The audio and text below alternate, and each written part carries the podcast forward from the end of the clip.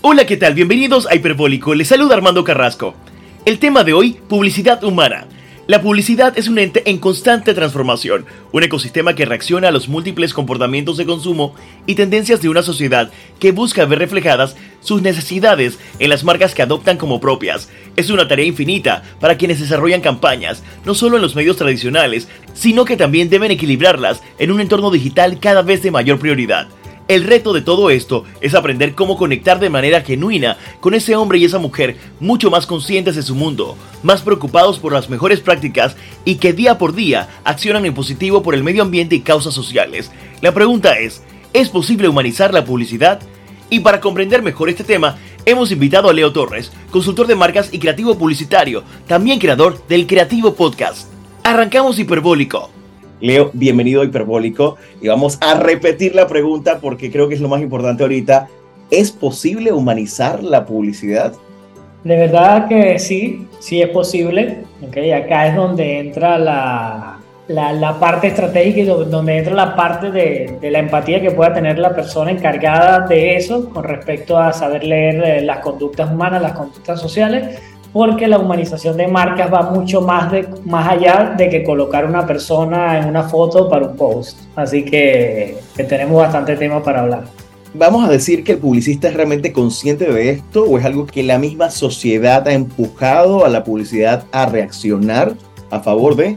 No, yo, yo creo fielmente que es una mezcla, una combinación entre ambos, donde seguramente hay partes de publicitarios en cierto punto que entienden que, que, el consumidor es el principal factor y el que mueve la economía. Entonces, para poder eh, generar un buen nexo, una buena, una buena comunicación que capte la atención de estas personas, tú tienes que tratar de entender cómo piensa, cómo son sus conductas y en función de eso puedes crear mensajes que sean menos invasivos, ¿sabes? Y que llamen a más a la reflexión o hasta inclusive captar la atención de cada, de cada campaña, de cada consumidor con respecto a las campañas y a la publicidad de, de cada marca.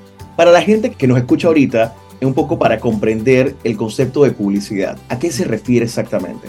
Ok, fíjate que eh, para hacer eso tenemos que empezar desde el punto del marketing. Eh, en los últimos años ha habido una tendencia muy grande que se habla del marketing digital y que la gente asocia marketing digital con publicidad, pero la palabra marketing viene de la parte eh, de comercialización o mercadeo y cuando le asuman la parte digital es porque es con mercadeo en plataformas digitales pero la publicidad es una, es una hilera que está abajo de eh, lo que serían los planes y las estrategias de marketing.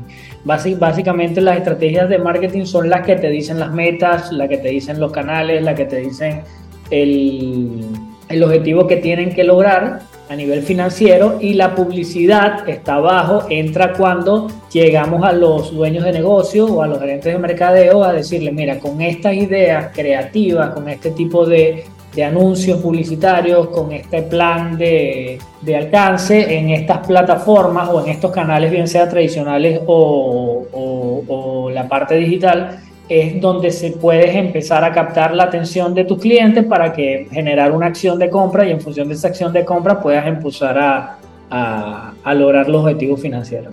Ese cliente o ese consumidor está realmente saturado de mensajes eh, publicitarios por todos lados, en todo tipo de medios. ¿Cómo haces tú para generar una estrategia de comunicación que realmente apele a ese consumidor, que tú necesitas reaccione a ese mensaje?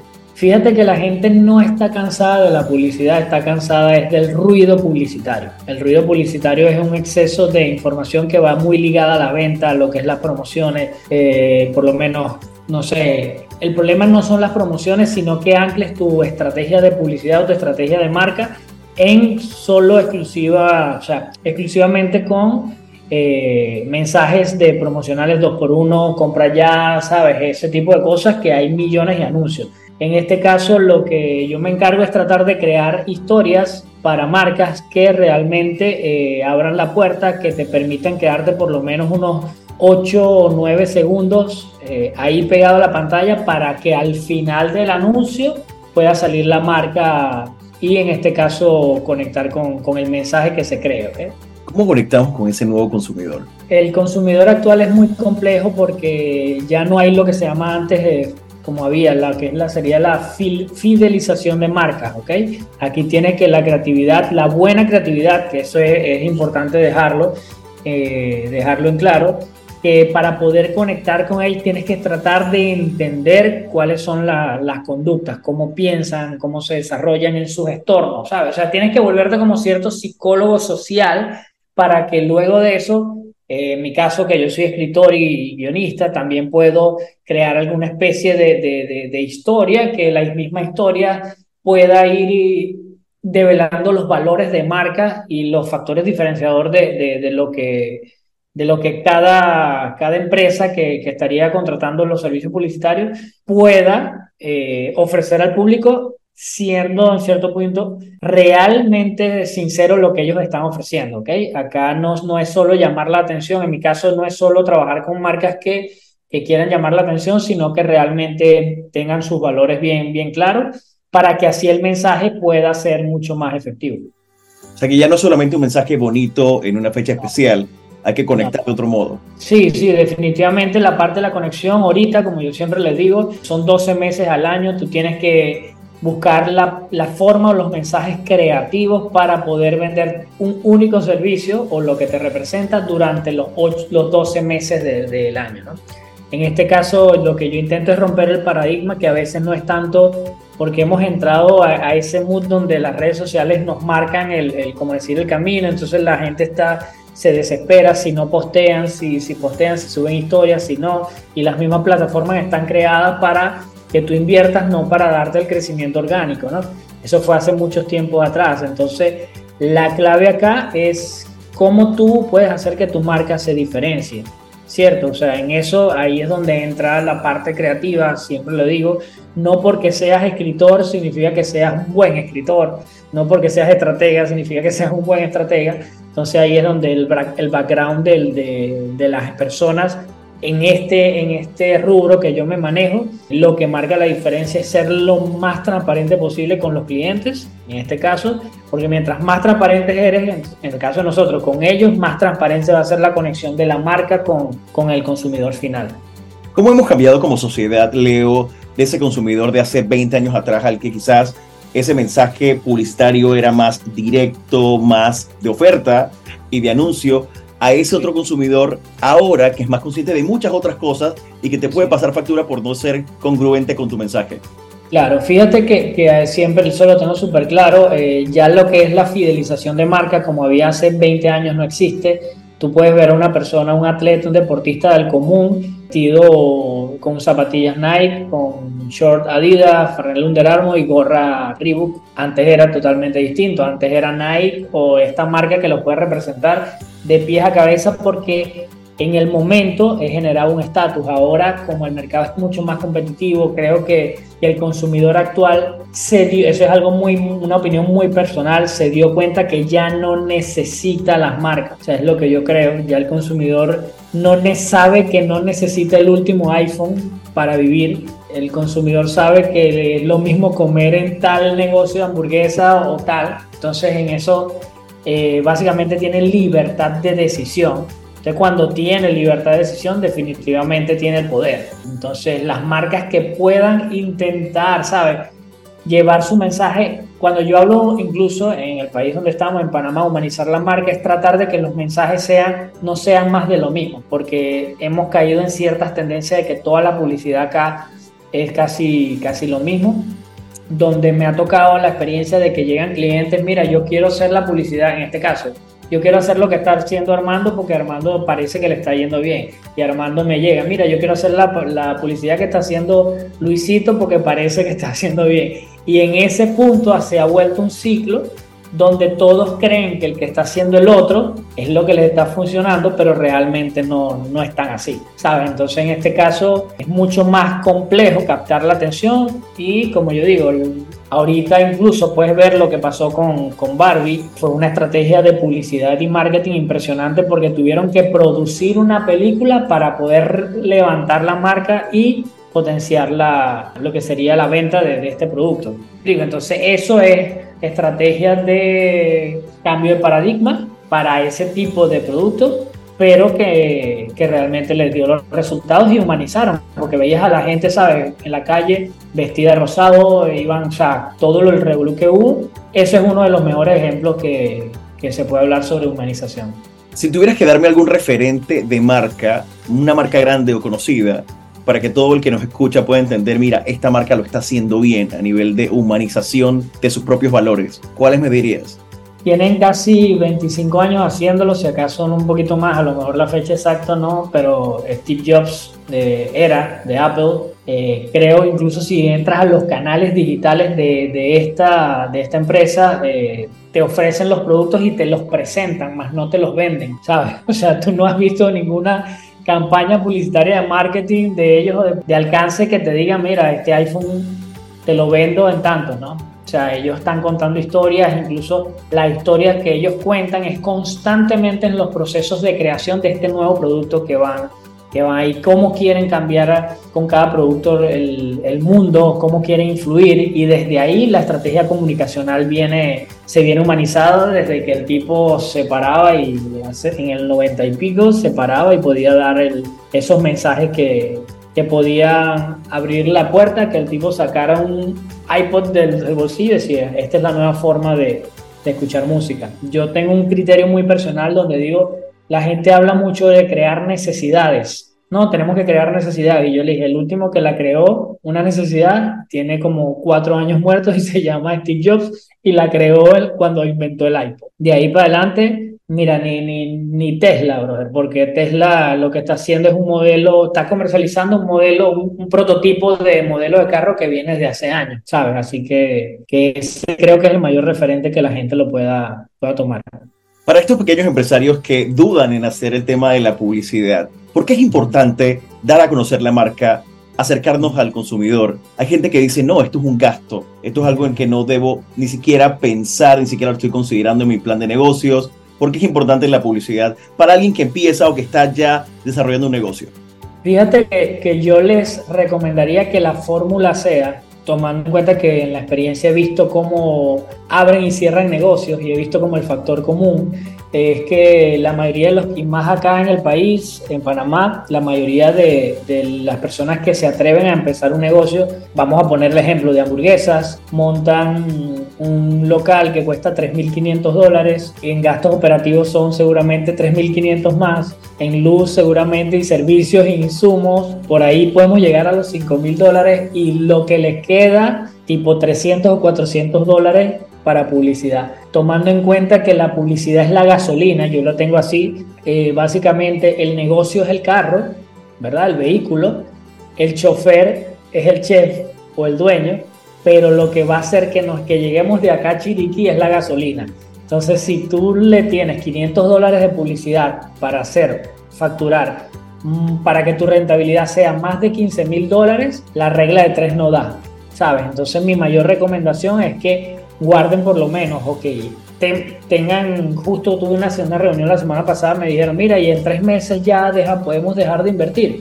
Y yo le dije, no, más bien en tres meses donde tienes que aumentar el, el presupuesto publicitario, porque más en, en, en digitales que eh, la cantidad de exposición depende direccionalmente de la cantidad de monto a invertir dentro de las plataformas. Eso no tiene nada que ver con los feeds de agencia, con la creatividad, no, sino con el mismo monto, básicamente como yo le llamo, la gasolina para poder eh, llegar a más, a más personas. Lógicamente, si tienes una buena creatividad, una buena estrategia, le pones buena gasolina, vas a poder eh, traer tráfico. Y lo segundo, que eso literal, y lo dice todo el mundo, eso no se logra de la noche a la mañana, así que tienes que darle, ¿sabes? O sea, tienes que saber de que va a haber por lo menos un intervalo de tiempo donde estratégicamente la clave acá es contar con buenos profesionales que realmente te puedan ayudar a que los resultados puedan ser lo más óptimos en el menor tiempo posible. Pero la inversión publicitaria para mí, no porque me dedico a esto, sino para mí es, el, es la gasolina de todo negocio actual. Y estas historias, Leo, que queremos contar a través de los medios, la gente piensa que solamente debo hacerlo digital, que todo el mundo está conectado a Internet. ¿Es verdad? ¿Es un mito? Fíjate que, eso va a depender de, de, de, lo que hablamos ahorita de los presupuestos. O sea, lo que pasa es que también es hay marcas que necesitan tener, ¿sabes?, el ecosistema tanto en publicidad exterior tradicional porque tienen la obligación de invertir y de gastar los presupuestos. Aquí es donde las especialistas deberían decir, mira, para tu tipo de negocio, esta es la inversión que se tiene que hacer y estos son los canales que deberían hacer que tu retorno de inversión sea mucho más rápido. Entonces, en ese caso, entra mucho la parte del análisis, la parte de la, vuelvo y repito, la estrategia para luego eh, entender cuál sería la forma más fácil de generar tráfico a tu negocio, de vender tu producto, pero en función de, de dónde está tu cliente potencial. Una pregunta importante es, ¿qué no se debe hacer en la publicidad? ¿Qué no la humaniza? ¿Cuál es ese error que cometemos tratando de emular, replicar, imitar a otra gente? También la tengo clara, seguir las tendencias. O sea, ese pienso que es el peor error para mí. O sea, es una opinión pura, pura, pura. O sea, seguir las tendencias creo que es el peor error que la gente hace. En mi caso, cuando voy a trabajar con clientes, después le digo, mira, mis condiciones son estas. El presupuesto, están para poder hacer resultados y lo segundo que te voy a pedir es que no me vengas a decir, mira, vamos a hacer lo que está haciendo Armando, porque no lo voy a hacer. Si me vas a decir, vamos a hacer lo que está haciendo algo, vamos a hacer ejemplo. Si me vas, como yo digo, si me vas a enseñar a facturar 20 mil dólares es porque tú ganas 40. Entonces, en este caso, eh, las referencias tienen que ser siempre los, o sea, replicar cosas que realmente den resultados. Y las tendencias no dan resultados solo al que las creó. Entonces, si quieres ir por la tendencia, enfócate en, en crearla, más no en seguirla. Y esas tendencias no aplican a todas las redes sociales porque pensamos que el contenido que se va creando en una lo ponemos en todas. Claro, porque es que es tan sencillo. Si, si hay, un, hay un principio que se llama la, vaca púrpura, eh, que es esta vaca, vale la redundancia, color morado, donde, que resalta en la manada, pero esa vaca después que tú la ves 10 días seguidos ya te deja de impresionar. Entonces imagínate una tendencia hoy es tendencia y en 3, 4 días la gente se sigue pegando a eso. Yo le pregunto, ¿tus ventas han venido de ahí? ¿Sabes? Entonces eh, creo que los dueños de negocio tienen que tener mucha más participación en este tipo de decisiones y, pasa también mucho que, que se dice, mira, ustedes son los que saben, ¿sabes? Hacemos lo que ustedes digan, pero generalmente no lo que saben, saben tanto. ¿Sabes? En ese sentido. Entonces, eh, creo que es importantísimo tener en claro, para mí es el mejor consejo que les doy, es no seguir las tendencias, de verdad. ¿Hacia dónde va ese consumidor que es tan elusivo, es diferente, todos los días cambia y va por otro lado? Entonces las marcas tienen que adaptarse a una, a una velocidad muy, muy rápida. ¿A dónde tú crees que va a llegar todo esto? Fíjate que yo creo que el consumidor, y siempre eh, una de mis empresas se llama Blue Mile Finus, eh, el eslogan es lo que tus ojos quieren ver, es una productora audiovisual, y con esa ya tenemos 5 o 6 años, un poquito más, haciendo esto, y todos los clientes, todos, todos dicen lo siguiente, eso es lo que yo quería ver, pero ni siquiera se lo imaginaba. ¿Sabes? Entonces yo creo que el consumidor actual no sabe lo que quiere, simplemente está buscando qué hay en el mercado para decir, wow, esto me interesa consumirlo. Lastimosamente cada vez consumimos más rápido en todo sentido, entonces eh, está acá y de repente, no sé, te sale una zapatilla nueva, me, como es, me compro esta zapatilla, conchale, yo creo que, que, realmente no creo que tenga que ver consumidor con el consumidor, creo que tiene que ver con el sistema económico, que realmente eh, se están haciendo cosas mucho más, más desechables, cosas de consumo mucho más rápido. Y si me voy por la parte humana y social, es complejo lo que, lo que se pudiera avecinar porque realmente esta, esta nueva generación viene en un estímulo de consumo muy alto, aunque pudiera decir que he tratado con gente más de 20 años, 25, la forma de consumir ahora es mucho más inteligente de parte de ellos, o sea, buscan incluso ahorrar más, siempre están buscando la oferta, ¿sabes? Eso, eso ahí, pero fíjate que ellos lo hacen y su forma de, comprar es en, Amazon, ¿sabes? O sea, se toman su tiempo, ellos se toman su tiempo. Así que esperemos que realmente no sea tan grave como uno pareciera a nivel social. O sea, no son tan impulsivos quizás como la generación tuya o la mía, que quizás uno... ni un poco, ni un poco. Incluso me pasó eh, que conocí una persona que fuimos a, estos, estos eventos que hacen en Ciudad del Saber, no sé si recuerdo. Entonces eh, veo que sale con un termo que el termo tenía como un tecito y yo le pregunto, ajá, ¿por qué traes ese termo? No, para llevármelo. Y ahí inmediatamente entendí, claro, en nuestra generación salir significaba, significaba gastar y era un estatus gastar dinero. Ahora es un estatus tú tener tus propias cosas donde te, te cuidas tu salud, te cuidas tu, tu, lo que estás ingiriendo y básicamente vas a ese tipo de eventos a disfrutar el momento, no a consumir. Consumirán en otras cosas, ¿no? Pero, pero eso fue un, un buen indicativo de que las generaciones están cambiando muy fuertemente. Llega un cliente donde ti con una marca nueva, quiere hacer algo de publicidad, tienes que trabajar ese storytelling, esa narrativa, sí, sí. pero no tiene nada de ese lado humano, ese, ese toque, es de ese contacto. ¿Cuáles serían esos puntos que le dirías, sabes que deberías hacer esto y esto y aquello, que quizás logre humanizar un poco más tu marca? ¿Cómo podemos hacerlo? Ok, te voy a, te voy a detallar cómo lo hago yo. Ok. okay. ¿Cómo lo hacemos nosotros? Generalmente las marcas son un reflejo de la persona. Entonces, eh, dentro del proceso de nosotros inicial, eh, vamos como haciendo muchas preguntas donde escarbamos y cada pregunta nos va llevando a otra, donde esa persona pudiera decir, mira, a mí lo que me motivó abrir este restaurante, como pasó un ejemplo, fue que mi abuela era la que nos preparaba a nosotros este tipo de pasta, este tipo de salsa, entonces conchale, yo recuerdo que cuando mi abuela me, la, me preparaba esto, yo me sentía de esta manera. Y cada vez que yo lo como, me recuerda eso. Entonces, ahí es donde nosotros decimos, ah, esto. Entonces, en función de, esa, de ese punto extraído, donde podemos encontrar eh, ese, y ahí sí entra más la parte del, del olfato, de la intuición, eso que extraemos realmente es lo que, lo, el punto focal donde desarrollamos una estrategia de comunicación humana. Más o menos así. Igual que, que, otra experiencia que nos pasó con un reconocido café acá, querían estimular el, el, el after office, ¿sabes? Entonces, básicamente la creatividad de la campaña fue eh, empezaba como decía, hay días donde todo el mundo está como loco, no sé qué, entonces entra justo esta persona súper feliz y contenta con, con, con, un café de la marca entonces, eh, todo el mundo la ve, pero ¿por qué esta tipa está tan contenta? Para resumirte el cuento, eh, se desarrolla todo lo que ella hace luego de salir de la oficina y el eslogan de la campaña de esa era, un buen día comienza la noche anterior, ¿sabes? Entonces, era como para vender el After Office, montamos cómo te fue tú, a ti durante todo el día pero te fue tan bien porque tu, no, tu buen día comenzó la noche anterior. Son como hooks que nosotros buscamos para no vender sin querer vender.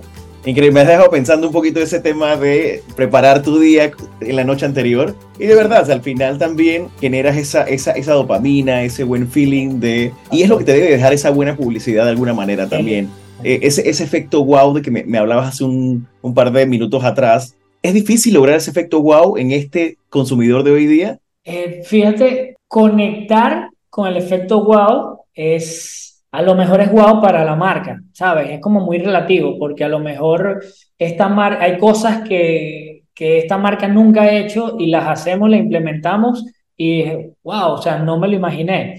Justo, eh, bueno, esta misma campaña que hicimos hubo una donde fue lo que fueron como una trilogía de tres comerciales y hubo uno donde eh, eran dos esposos diciendo, mira, con mi esposo, ella es mi esposo, eh, decía, él es, él, él es este, este, es el nombre de él, es mi esposo, y bueno, hay días donde teníamos una relación de perros, no, las, no nos veíamos, peleamos a cada rato, nos dábamos mala cara, hasta que un día se me ocurrió ir para tal día a disfrutar de los cócteles, no sé qué, todo ese tipo de cosas.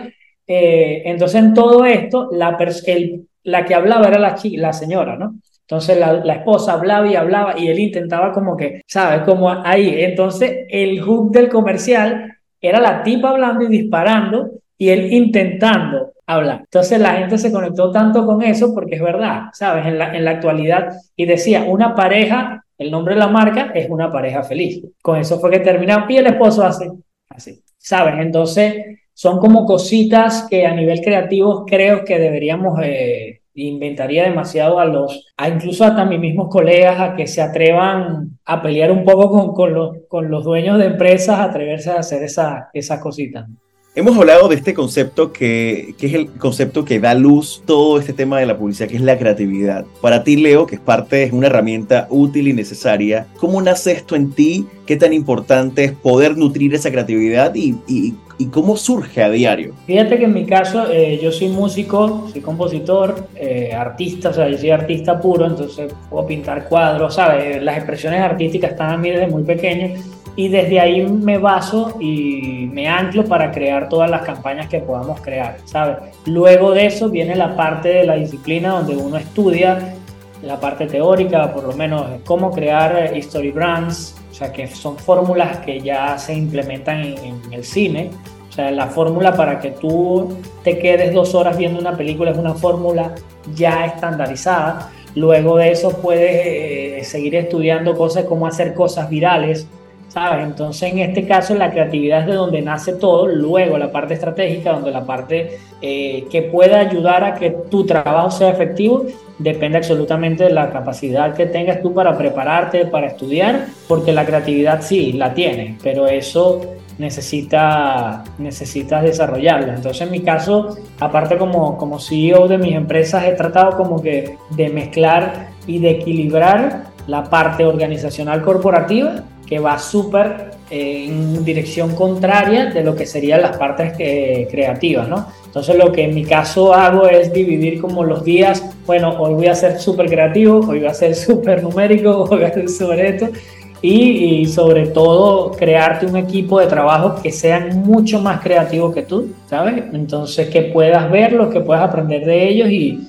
al final la decisión la, la, tienes tú para presentarla, pero uno no tiene todas las verdades, pero si sabes escuchar a la gente que sabe, también es súper positivo para desarrollar eso. Uno como parte de ese medio publicitario de la región también ve cosas que están funcionando en otros países. ¿Qué tipo, qué campaña te ha llamado mucho la atención que se ha hecho en el lado de Latinoamérica, pensando en algo un poco más de nuestro lado? Tú puedes decir, mira, esta campaña de este cliente de esta marca, de verdad que metió un batazo, me parece que es súper buena. Te voy a decir dos y las mejores dos las he visto en los últimos años aquí en Panamá. La primera, la que hizo Visa, eh, las tarjetas Visa, sobre, no sé si la llegaste a ver, las ponían en cine, donde decían que Visa ya, ya no es, ese era el mensaje principal, era como que Visa ya no es una forma eh, de pago, sino que es una forma de abrir la puerta a otros negocios para que puedan, para que puedan hacer crecer sus negocios. Eh, el, valor principal era que te ponían tomas de eh, una abuelita tejiendo un vestidito en una montaña en Nepal donde le hacían un pedido online y pagaban con Visa, ¿sabes? Entonces estaba una señora que era cocinera en Grecia entonces le hacían la solicitud y le pagaban con Visa. Entonces era como que Visa apoya a los empresarios porque les da eso, esa oportunidad. Entonces el storytelling que estaban hablando ya no es Visa para, comprar y gastar, sino para que puedas ayudar a crecer el negocio de esta gente, que son emprendedores nuevos, que no tienen muchos recursos, pero que están echándole para adelante. Esa es una de las que más me, me ha llamado. Y la otra, una valla publicitaria que vi acá en, en Villaporra, yo estaba averiguando quién la hizo porque yo tenía que llamarlo a felicitarlo porque dije, eso es. Era de un hotel, de acá, un hotel no tan, no tan reconocido, pero decía, la valla era una cama donde aparecían dos esposos, o sea, la mujer y el esposo, como acostados con, con la sábana hasta acá y decía, un buen, eh, en la cama también se hace un buen cardio. Yo te lo juro que yo, yo me paré, yo necesito felicitar al que creó eso, porque de eso se trata. Tú sabes lo bonito que debe ser hacer campañas, que cada quien, que, que en el mercado que estemos, la creatividad sea eso, o sea, nos estimulemos. O sea, yo vi eso y yo ni siquiera fue como que yo, yo dije, hay que aplaudirlo, ¿sabes? Entonces, que la, que la competencia no sea que yo soy mejor que tú, no, eso se demuestra. Y ese anuncio, ese anuncio te lo juro. O sea, yo lo vi el mejor que yo. Lo único error que tenía es que la marca del hotel estaba súper chiquita. Súper, súper chiquita. Pero definitivamente toda la gente que fue impactada por, por ese billboard, esa valla, va a recordar muy bien el mensaje. Y además que se atrevió a decir algo que la gente no dice. No, exactamente. Entonces yo creo en el, yo fielmente creador de la publicidad disruptiva, 100%. Y creo que las agencias y los profesionales que vayan por ahí pueden, pueden marcar la diferencia y ojalá, porque eso nos abre eh, puertas a todos, de verdad, a todos, a todo aquel que piense distinto, cuando vea a otros haciendo las cosas distintas, créeme que, que es lo mejor que puede pasar.